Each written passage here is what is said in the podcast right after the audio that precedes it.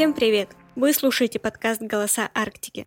Данный проект создан при грантовой поддержке Департамента образования, культуры и спорта Ненецкого автономного округа. Меня зовут Анна, и я готова поделиться с вами успехами и достижениями ребят в абсолютно разных видах деятельности. Моя цель – замотивировать молодых людей и показать обычными примерами, что даже в нашем маленьком округе самореализоваться возможно. Это «Голоса Арктики». Приятного прослушивания!